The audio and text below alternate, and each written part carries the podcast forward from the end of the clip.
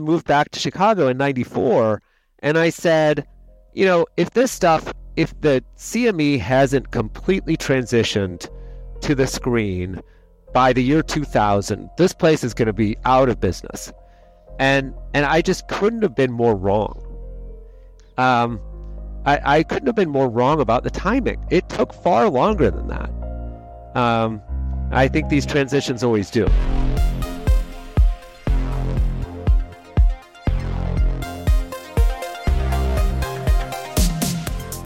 Thank you guys for joining in for another episode of the Thousand X podcast. We welcome you back. And this time we have a very special guest who has not done a lot of podcasting before. Uh, and we are very lucky to have him on this time. Actually, is the Jefe of Jonah, my partner in crime on this podcast. We have uh, Don Wilson, uh, the founder of uh, DRW, joining us. And I'll let Jonah, who knows him much better than I do, courtesy of working together, give the intro. Thanks, Avi, and, and thanks, Don, for for joining us. I'm sure we've got a lot of really interesting interesting content to put out today. Um, here.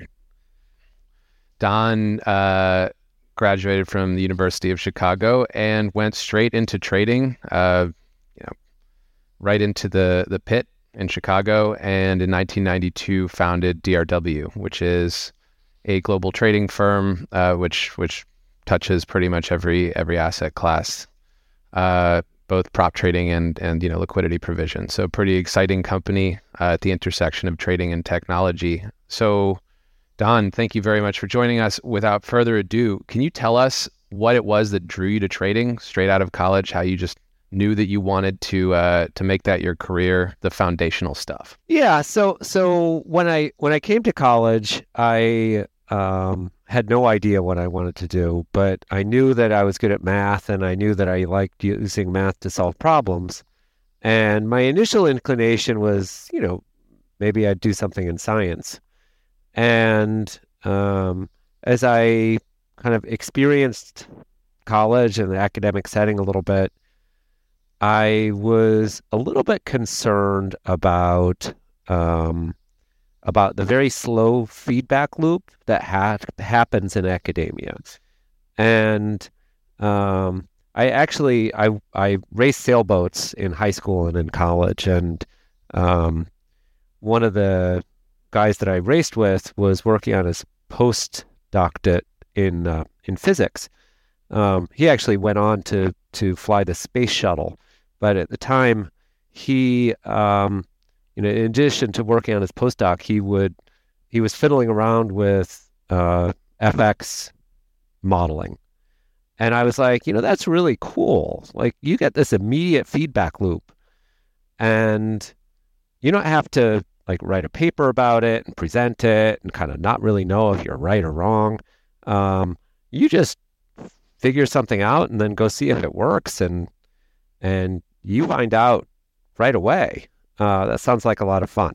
And so that's when I decided that I wanted to go into trading. And obviously, being in Chicago, the trading pits were right there. What What was it like uh, when you first when you first stepped into the uh, stepped into the pit? I mean, what what's actually the process that you went through of getting up to speed and and figuring out how to trade? I mean, I can imagine that you walk in there and it's hectic and it's crazy. I mean, how'd you how'd you figure it all out? What what you what did you start with? Yeah, so so it was um, so what I did was uh, and, and you know I graduated early, so I graduated when I was twenty, um, and and I was um, an extreme introvert, had a real hard time interacting with people, and uh, but I got a job with a small trading firm called Letco, and they said, okay, um, you're gonna we'll have you spend a couple weeks standing next to different traders that work for us. And then after six months, they said, okay, uh, here's a hundred thousand uh, dollars. Good luck. And I uh, became a member of the Chicago Mercantile Exchange, leased a seat, and decided to go in the Eurodollar option pit, which is uh, three month LIBOR options. And you know, at that point, you walk into the pit. The pit opens at 7:20 in the morning. It's open from 7:20 to 2, and um, you, you know, find a spot to stand. and uh, um, it's pretty intimidating because there's, I mean, it's super crowded. There's a bunch of people pushing and shoving, yelling and screaming. It looks like total chaos. Um, but the reality of it is, is it's just math. Um, and so I'd stand in the pit during the day and then go home and uh, write code, build option pricing models, write risk software, um, fiddle around with different volatility, you know, kind of trying to model volatility surfaces, and um, and then go back the next day and and uh, see if any of it worked. Um, and and after uh, you know after a little while, um, I I started to figure some things out, and um, you know the the whole my whole uh, mindset was how do I how do I define the fair value of every single option on the you know across the whole surface? And um, and then how do I then use that framework to and the order flow coming into the pit to pick up small amounts of positive expected value um, and uh, yeah, so that's that's how it all started. So, Don, what's an example of something that you went home and coded and brought back into the pit the next day that just kind of worked? Yeah, so so you know there were a few um, a few iterations that were helpful.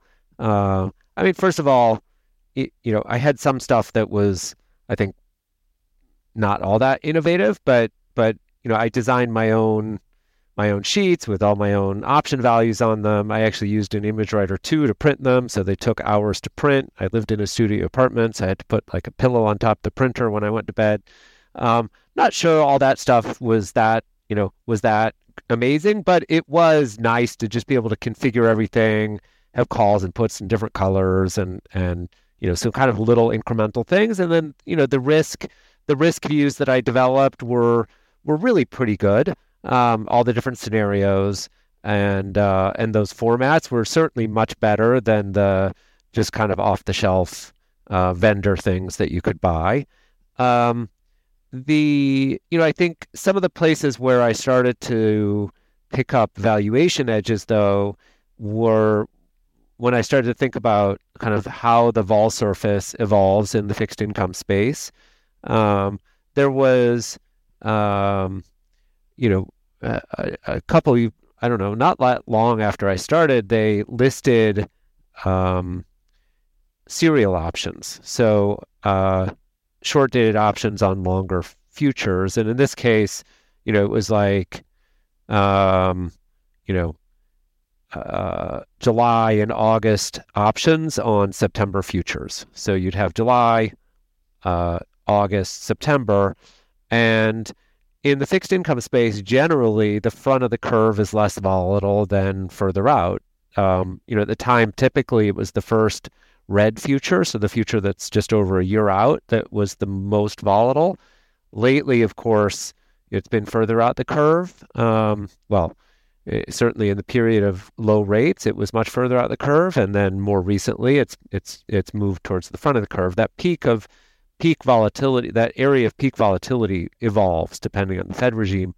But but generally, pretty almost always, the front of the curve is less volatile because, of course, the Fed controls the overnight rate, and um, and so that's relatively static and, unless the Fed changes it. And so there was this persistent volatility roll down um, where you know, the front month was less volatile than the second month, was less volatile than the third month, was less volatile than the fourth month. And so the so when they listed these serial options, the July and August, the natural assumption was, well, obviously, you know, if June volatility is is, you know, 20 and September volatility is 30, then obviously July and August have to be kind of in between.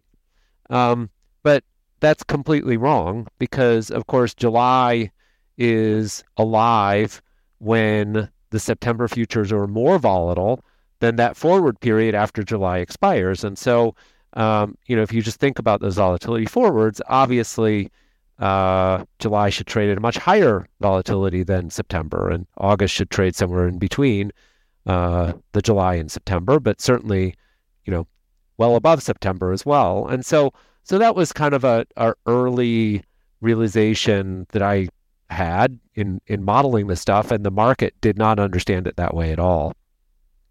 Um, and that was definitely the kind of thing that gave me an edge because, you know, I had a very clear idea of what the fair value of these things were.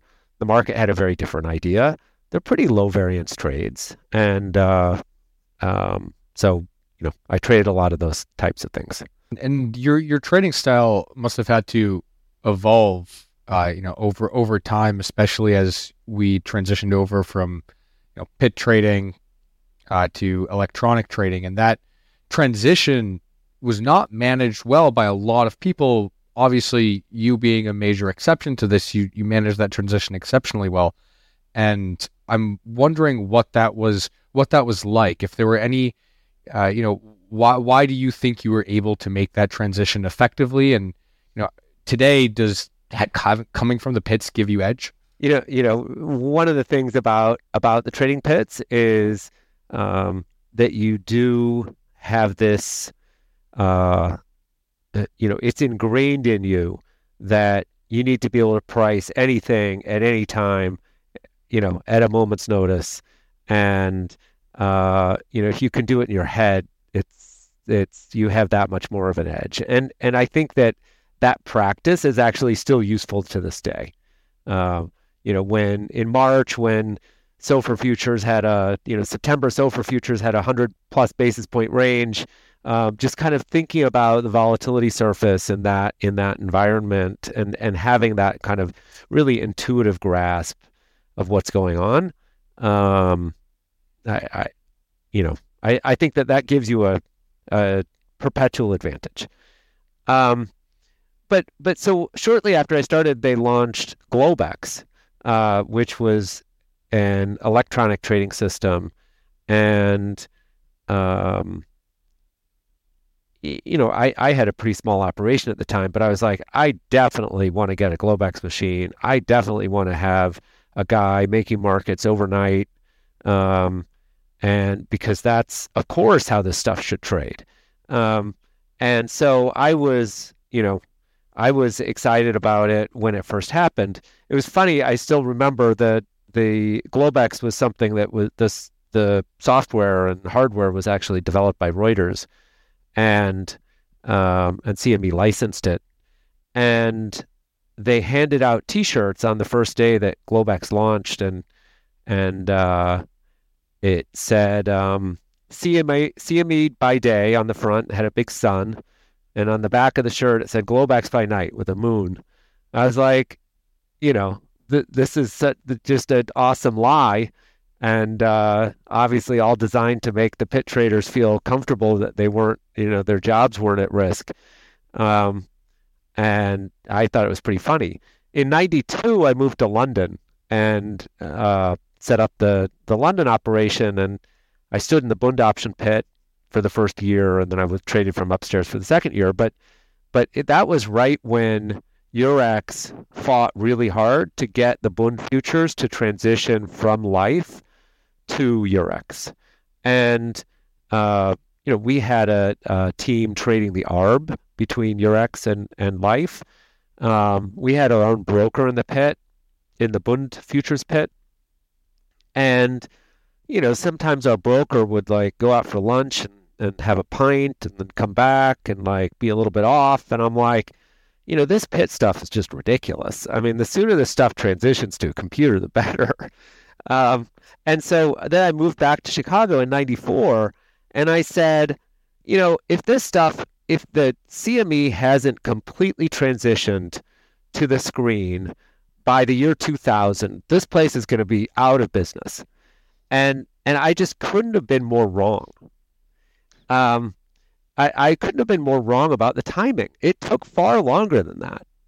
Um, I think these transitions always do. But but suffice it to say, I was always a uh, you know a big believer that, of course, this stuff could be handled more efficiently electronically. Um, I, I but I was definitely dead wrong about the timing. It's interesting you bring that up. I mean, that probably meant you had more edge for longer, given that it the transition took a bit longer than you might have expected. So definitely a, a boon in the beginning of DRW. But I, I guess a, a follow up question to something you said. You said you have to be ready to price anything at any time. There's a price for anything. You know, classic pit trader mentality. Um, what was it like when a whole block of this new thing called Bitcoin came up for auction sometime in 2013 or 14, and you had to think through pricing it and maybe starting starting a company around that. How did how did that work? Yeah, so so you, know we had a number of people at DRW who were interested in Bitcoin, and and I started thinking about it, and you know kind of read the paper and and um, I, I was super intrigued by it. I mean, this idea that you could transfer value in a trustless manner uh, was very appealing to me. I mean, the lack of intermediaries um, uh, can be, you know, can dramatically reduce friction. Of course, I had a very dim view of intermediaries because over time, I became the largest trader in the Eurodollar option pit, and um, there were often these trades that would come through the pit and you know we would take down a huge chunk of it. And then 10 minutes later the block trade would go up on the board. And it's like oh so some big bank just ripped off their customer and then came and back to back the the the trade into the pit. Like that's not even trading. That's just ridiculous. And um and these you know intermediaries are not providing a ton of value in the in the system. I'm saying this in the nicest possible way. Uh, at the time, I wasn't saying it in such nice such a nice way, um, and uh, and so this idea of you know of a financial system that reduced the intermediaries in the in the system was just kind of naturally a very appealing thing to me, um, and so. Uh, you know, so so we had all these debates about, you know, well, is this important? Um, what is it that's important about it? Is it, you know, is it Bitcoin or is it blockchain? I mean, all that stuff that people eventually started having debates about. We were having debates about in 2013, and so we decided that we would do two things. We well, a few things. We you know we started Cumberland um, to provide liquidity in in Bitcoin.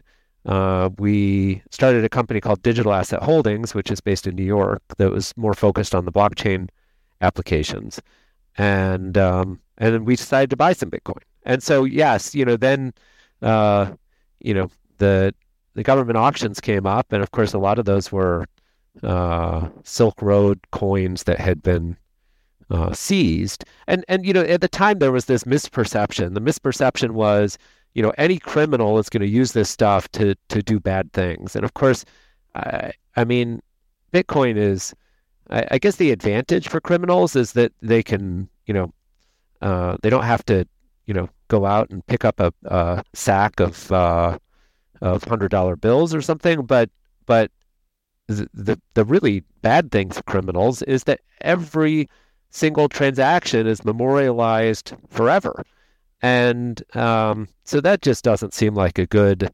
uh, a good you know uh, characteristic to have if you're going to try to do something illegal. Of course, Silk Road, you know, found out the hard way that that was uh, in fact a really dumb thing to do. Uh, but that's actually the reason that we named Cumberland Cumberland because we figured, well, at the time everybody believes that this is only going to be uh, a place for criminals. So at least let's distance the brand a little bit from uh, from the core company. Um, yeah, and so then uh, you know the auction started happening, and, and and and to us it was just a matter of of kind of pricing, you know, understanding the liquidity in the market and pricing the auctions accordingly. When you first spun out Cumberland, I actually have a question. Where where did where did the name come from, Cumberland? so uh, so one of my uh, longtime partners at DRW um, Jeff Levoff was is uh, you know former a, a, lawyer in his former life, and and so he often was involved in uh, naming new companies. Um, and Jeff is a big Grateful Dead fan, and uh, there's a you know, a, a mining song about the, uh, you know, about the Cumberland Blues. Um, and, uh, you know, given the, the, you know, the mining link in cryptocurrencies, uh, he decided to call it Cumberland. So it's a, it's a, it's a good, good, good story there. It's a, and, and I get, I get why in the beginning you, you wanted to, you, you, you wanted, you wanted to separate it out. I mean, but when you were first like spinning it out, when you were first thinking about what it, what it could be, what were you envisioning Cumberland doing or providing in the space? Was it was it always going to be somebody that provided provided liquidity? Were you thinking of it more as a risk taking venture? You know, what what was the what you know what was the thought process behind starting? Yeah, so so it, uh, the idea was just hey, there you know we we uh, at DRW we know how to trade, we know how to take risk, we know how to provide liquidity to the market. And so let's do the same thing in uh, in Bitcoin, and that was the that was the genesis. Of course, with with Cumberland, um, you know, there was a, it was much more kind of a, a counterparty facing situation, um, but also you know trading on, uh, you know, providing liquidity in other venues. So I guess just a follow up question on that. Um, you've obviously been through multiple crypto cycles now, um, and more broadly, you've been through cycles of market maturation. You know, you were talking about the Eurex, Globex, uh, things going to the screen. Is there a is there a recipe for cycle survival that you adhere to because you, you've managed to do to do this through so many different uh, peaks and troughs of you know euphoria and despair, not just in crypto, but in, in lots of different markets. What how do you how do you think about navigating these things? You know, there there are two different cycles that you're talking about. One is kind of a market structure cycle, and the other is uh, you know a, a, hype cycle, I guess, um, bubbles. Uh, so so you know the way that I think about it is I just uh, you know think about risk management first and foremost. Um, uh, I think about um, um, you know, yeah. I mean, I mean, it really all comes down to to basic risk management. Uh, by the way, I, I will say I think that I think that Bitcoin and, and cryptocurrencies in general, but especially Bitcoin, is really one of the hardest instruments to uh, to trade.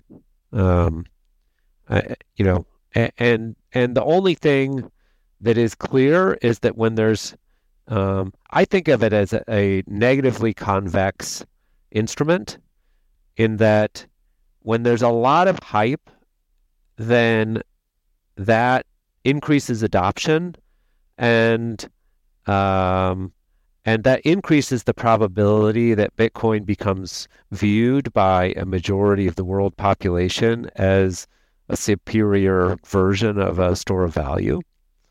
Um, and uh, on the other hand, when the price of Bitcoin declines, then people become less interested, and the perceived probability that Bitcoin becomes a gold replacement declines. And so both of these things are kind of like so when the price is going up, you know, uh, you can build a model that would argue that the fair value is higher than it is now, and the, the and conversely when the price is going down, and and so it, you know I think that it's actually unique um, in uh, financial instruments that have that characteristic. That's really interesting. I mean, I guess in commodities you kind of have the opposite. When when the price goes up too much, people just demand less and then the price mean reverts. That's sort of my background. But I guess just a follow up question. So a negatively convex asset, as you described it, like Bitcoin, that you know creates self fulfilling rallies and and sell offs. What about that makes it harder to trade? W- wouldn't you be able to just implement a momentum strategy that that follows the the trend, uh, of which there would theoretically be large ones and you know yeah i mean i mean maybe it's a momentum strategy but but it has big troughs and valleys along the way and and so you know it's very easy to you know if you don't have conviction to to get washed out you know if your strategy is kind of a levered long and oh if it starts to go down i'm going to get out um, it's probably a money losing proposition. Are there any other markets that you've seen that trade similarly to this, or what is or another way of saying is what is the most similar market you've seen, if any, to to, to crypto? I, I think it's really it's a very different market. I guess that the closest thing, you know, I, I mean I mean, you see some similar price patterns in um, in emerging technologies, um, and you know this kind of you know like the internet bubble and and um, that kind of thing. But but I would argue that those things are fundamentally different because still you're talking about the valuation of a company, and um, you ultimately have to make certain assumptions about the earnings of that company and market share and total addressable market. Um, and in Bitcoin, it's you know it's not an earnings question. It's just a question of is this a superior store of value to gold, and uh, um, and that's really all a question of how many how what percentage of the world population feels that way. Yeah, and it's and it's and it's very it it does it does also seem to be that the answer to that question is is almost a little bit path dependent. It's like the more you know, the the more the more people that adopted in a in a in a short in a shorter period of time leads to crazier momentum and crazier outperformance. Um, so you know, it's like it, it's it's a pretty it's you know from from mine definitely a very very interesting interesting asset to trade and one one thing one thing that you said one thing that you said in there is uh, emerging emerging tech sometimes acts uh, like like crypto, and we've been hit with this recent wave of uh, of AI applications and, and LLMs and and they've at least even in the short term over the last six seven months since ChatGPT really went viral, there's been so much discussion about how it might impact our jobs as as as people as people that deal with the financial markets and and you know a, a lot more than just that and you as somebody that has navigated a lot of change when it comes to technology and how it impacts financial markets how do you see this recent development? Uh, and and are you are you keeping are you keeping your eyes on it? Yeah so right now i'm in woodside california. I'm 10 minutes from stanford. Um, uh, i've you know met with a bunch of uh, ai people over the last few days um, and I've been coming here regularly and doing that. Um, so yeah, I, I think that it's a it's it is a consequential technology. Um, you know the the innovation that's taking place in uh, you know even specifically in LLMs is is really very interesting. Um, and so I think it will have all sorts. Of, I think it will have. I think it will impact pretty much everything, um, aside from you know somebody that's living off the grid in a cabin in the woods. So is this kind of a um, is this kind of one of those moments in let's say financial history where an enterprising young person can go back to their studio apartment uh, and use some new technology to print out some sheets and then c- come back to the pit the next day and and uh, and win is is the LLM sort of the the modern equivalent of that uh, in that it will give the first group of traders who figure it out an edge. And if so how do you think so? Yeah so so it's entirely possible um, uh, but it's unclear. I, I i'm convinced that llms are going to be uh, really useful for thinking about some aspects of markets and risk taking. Um, but it's it's pretty unclear um, exactly what those are and and uh, how much human intervention you need in that process. So it's all it's all a, you know it's a matter of I, I think it's like will be discovered very shortly, and then the technology will continue continue to evolve, and so the answer to those questions will almost certainly change. It's it's kind of interesting to think about like, hey, are we at this Deep Blue moment where technology is about to beat human traders at you know at their game, or are we more at the kind of CME going to screen moment where it just uh, should have happened years ago and it, it still hasn't? Um, well, now it has, but maybe in 2000. So, I guess are you are, is it, it has AI thus far changed the way that you run your life or your business or your approach to markets, or are you just still in kind of uh, information absorption mode? Yeah, right now I'm in information absorption mode. I wouldn't say that I've changed anything meaningful other than spending time on it. Please let me know when you do. You know, I think one of the uh, one of the one of the great quotes that you had. I was I was reading reading some of uh, some of the articles that you had been mentioned in before doing doing doing the podcast, and I found I found a really funny quote that I liked, uh, which is that when the LME had their nickel incident, you called it one of the most inept moves I've ever seen an exchange make, and I thought that was uniquely funny for somebody that spent so much time in crypto. You know, because uh, we've obviously had our fair, our, our fair share of uh, dealing uh, deal, deal, dealing with venues, um, and you know one one question I had is you you've seen the crypto market evolve in terms of liquidity uh, o- over time, and and I'm curious how how you've sort of how you viewed the last, you know, I guess eight years, nine years since you've been in crypto, and how it's how it's evolved, and where you think it's going to go in the next five years. Yeah, um, here, you know, obviously there's a lot less. Um, at, at least from outside the crypto community, there's a lot less excitement about it than there was, you know, maybe pre FTX blowing up.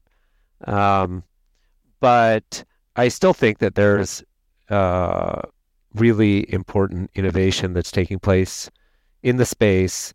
Um, you know, I think that the ability to move um, to move value instantaneously and uh, um, you know, and, and if you want, trustlessly is a really important innovation. I think that um, applying, leveraging that technology for traditional financial markets is one of the most uh, exciting and impactful ways that um, that this technology is going to be used. And so I'm super excited to to see that unfold, which it will. Yeah. Do, do you think on in, in the terms of in terms of uh, the way that we interact with the with the markets. So right now, obviously, in the traditional world, use there's a separation between where liquidity lives, where you custody that asset. Uh, you know who who can who can who can provide leverage? Is it the exchange that provides leverage? Is it the brokers that provide right? Uh, is it primes that provide leverage? Do you think that system is where crypto will eventually go to? Like, do you think that's the end point of financial markets, or do you think that crypto is going to show us a different a different way that financial markets could operate? I'm I'm curious your take on on that. Yeah, so so it's I think it's um let's see. So so first of all, you know, in the centralized crypto exchange space, you know, these exchanges decided that they should do everything. You know, they should be the FCM, they should be the DCM, the DCO, um, and then in addition to that, they should provide leverage, um, and and of course, you know, as I was watching this unfold, I said, you know, this is inherently less stable. Um, one of the nice things about traditional financial markets is that by breaking up these different, uh, you know, these different responsibilities, you get more transparency and you get more safety and resilience. Um, now, obviously, when you switch over to the DeFi world, it it does enable you to open up those different responsibilities to different market participants in an even more granular way than you can do in traditional finance. And it also opens up the ability to uh, provide short-term loans, to do, um, you know, to um, move money instantaneously. It's it's one of the things that you know the LME decided to um, to not ask for margin because uh, it was going to blow up um, some of the large nickel producers. And then, of course, they decided to cancel all the trades one day uh, because you know, it, they were worried that a bunch of mem, you know, clearing members and customers would default. And so that's one way of running things. Um, the, the other way of running things is to say, hey, we're going to move value in real time. When there's a margin deficit, you know, you top it up right now. And of course, you have the ability to do that because you can move money on chain. And my belief is that that actually leads us to a more transparent, more safe, more resilient uh, market, financial market, and and that is the promise of of a lot of this technology that will, in fact, enable that to happen.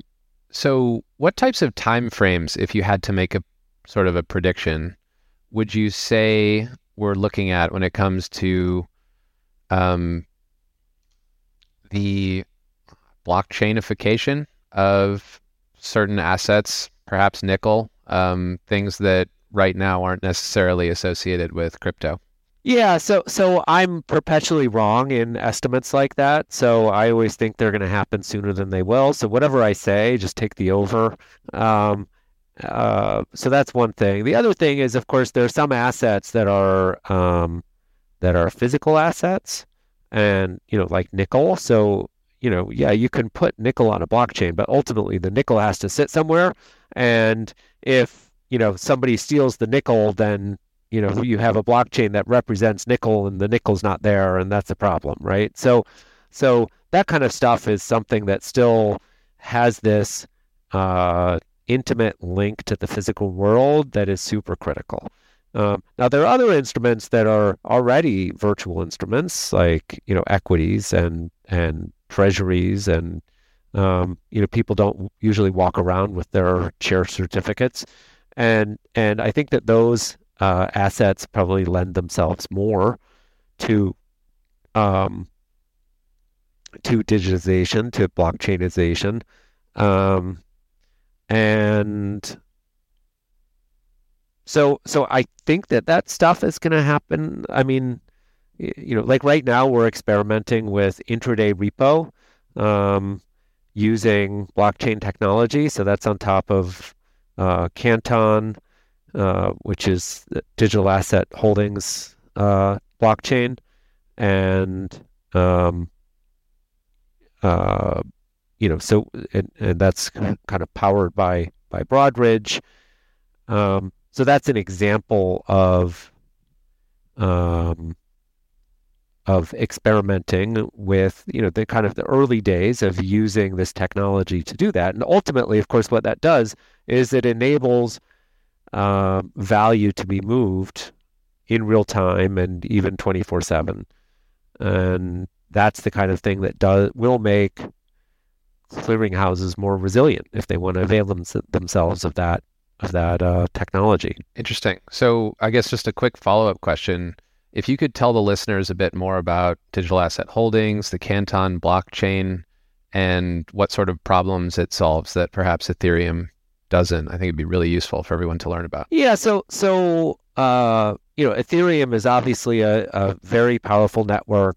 Um, you know, tons of of energy and participation. One of the drawbacks of Ethereum is that every single transaction is is public, um, and of course, you know, for most people, if they buy or sell a security, they don't want the whole world to know that they bought or sold that security.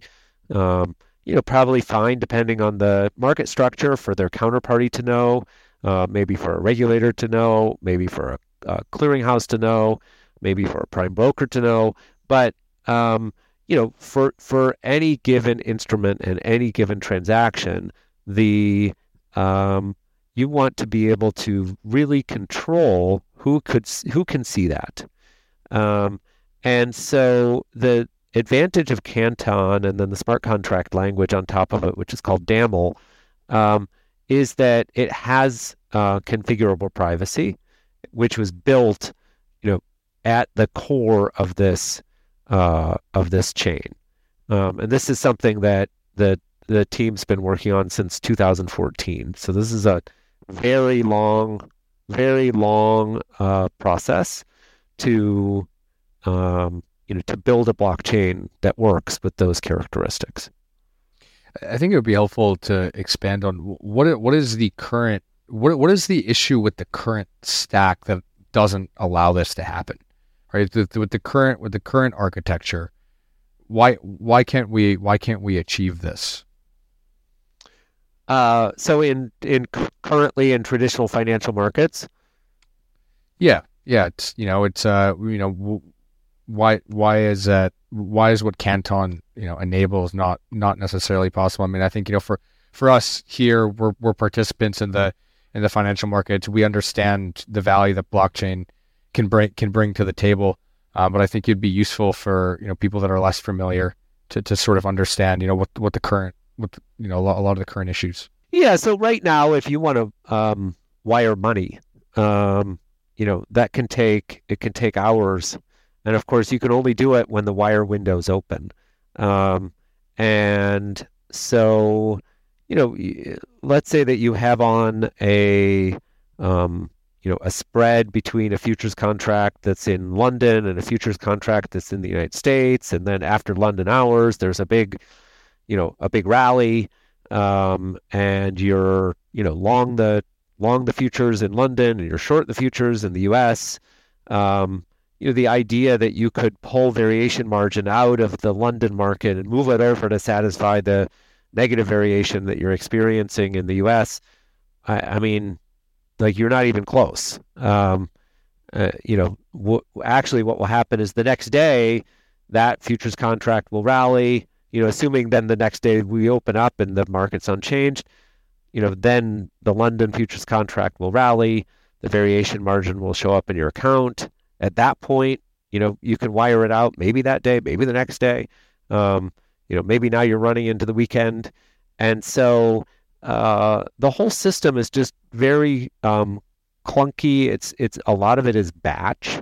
Um, so you you know you have these uh, cycles that kind of process like once a day or twice a day, um, and um, and and so it just makes everything very slow to move around. It means that you need to have a lot of extra capital in the system in order to deal with um, that lack of, um, you know, with all those delays that take place. Yeah, I think I think that's that, that, that that's very helpful helpful framing uh, for people. You know, it's it's just it's something that we're we're honestly blessed with as people that are in that are in crypto.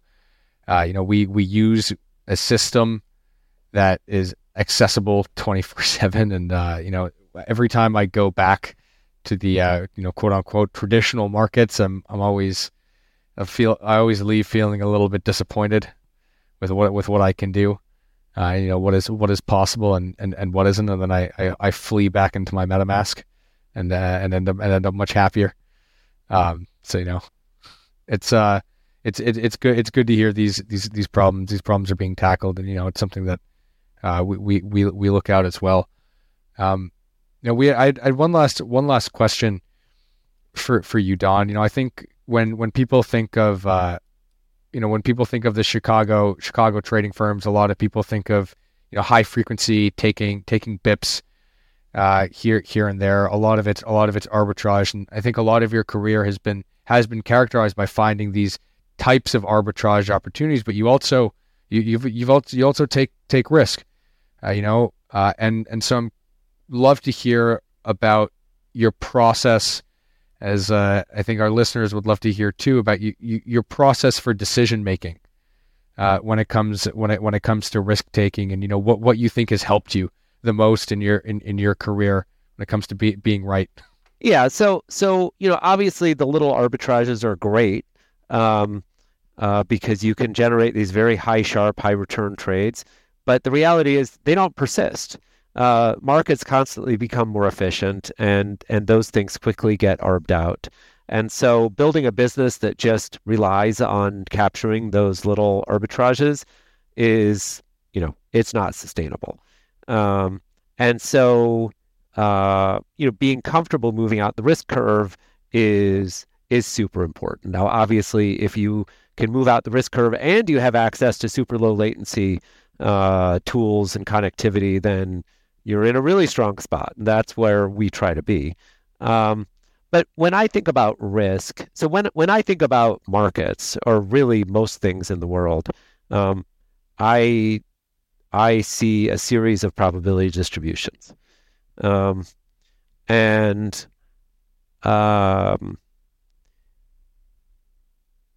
and and so it's it's when if you look at the world as a series of probability distributions, then you're kind of well set up to think about about risk, and um, and so anytime that there's some kind of a perceived dislocation in the market, um, because when there's a dislocation in the market, when there's a violent move, you know that there's a high probability that it's mispriced. Either it was mispriced before or it's mispriced now.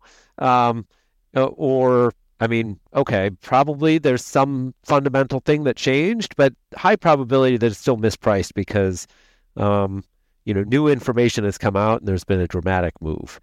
And um, so, so the way I think about it is, is I, I um, think about what are the drivers of this price action? What are the drivers of supply and demand? Um, if it's a commodity, or what are the drivers of the Fed's reaction function? And then on top of that, the supply and demand for for kind of the hedging need of this part of the interest rate curve, and um, and then I try to think about you know what are the things that could change going forward that will um, shift the Fed's reaction function one way or another.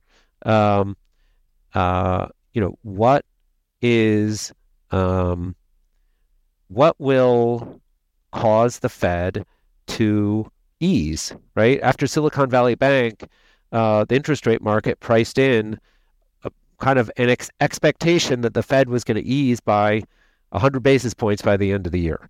Um, and of course, you know, that's not what happened. I mean, so far the Fed has hiked 50 basis points since then. And I expect the Fed, you know, may well hike again before the end of the year. I expect the Fed won't ease by the end of the year. But, and of course, you know, those outcomes were all within the probability distribution. But my view at the time was that, that uh, the probability of the Fed easing by the end of the year was massively over overpriced that part of the distribution and the part about you know the part of the distribution of the Fed continues to hike was significantly underpriced, and and um, so you know I start with that and then think about okay, what's the best way of expressing that risk? That that, that makes that makes a, a, a ton of sense. I, I always I, I try I, I always try to think similarly. I think one of the hardest parts is constructing that probability distribution is thinking about okay well what what are the criteria that actually go into building this out it's like okay i think this is a 60% chance of, you know, this and then 30 and then, but then uh, it turns out that you were just completely wrong. No, I mean, I mean, coming up with your own subjective measures of the probability distribution is super hard, um, and and especially when the market's saying something very different. Yep. As a closing closing question here, are there any uh, trades that you you know you really really loved that you can talk about here? Maybe maybe your favorite trade ever, if you're if you're willing if you're willing to disclose it, that you can think back on and say, hey, I I, I really really loved putting this one on, and the, the, you know. I don't know if it made you the most money or was most interesting. Yeah, I mean, I mean, here, I, you know, I I've done lots of lots of trades that I really loved. Um, uh, I, I mean, this year, I, I will say that the dislocation, what I perceived as a complete dislocation in the interest rate market, after Silicon Valley Bank was was one of my favorite trades. Um, uh, I thought that, that that that was such there was such a gap between my perception of the uh, you know what the probability distribution should be and the market's implied probability distribution. Um, I thought that was just phenomenal.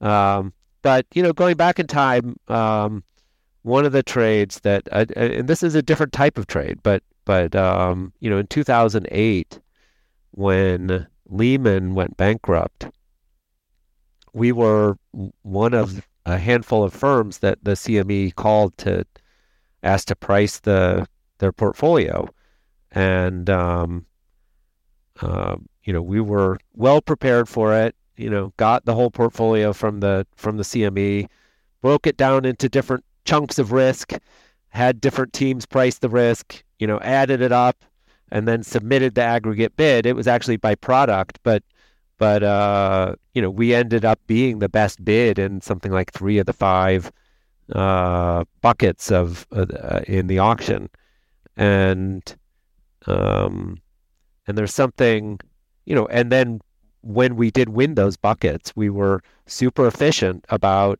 you know, hedging off that risk um, in, uh, you know, in, in, kind of the, the optimal way.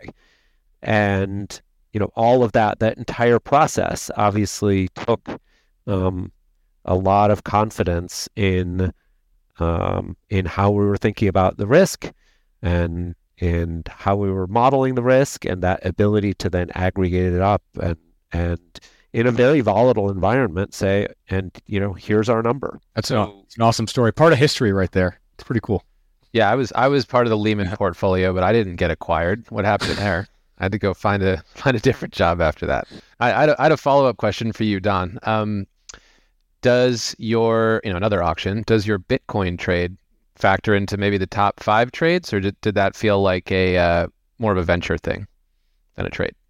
Uh, I, I'm sorry, which one? The the Bitcoin trade, the Silk Road oh, auction.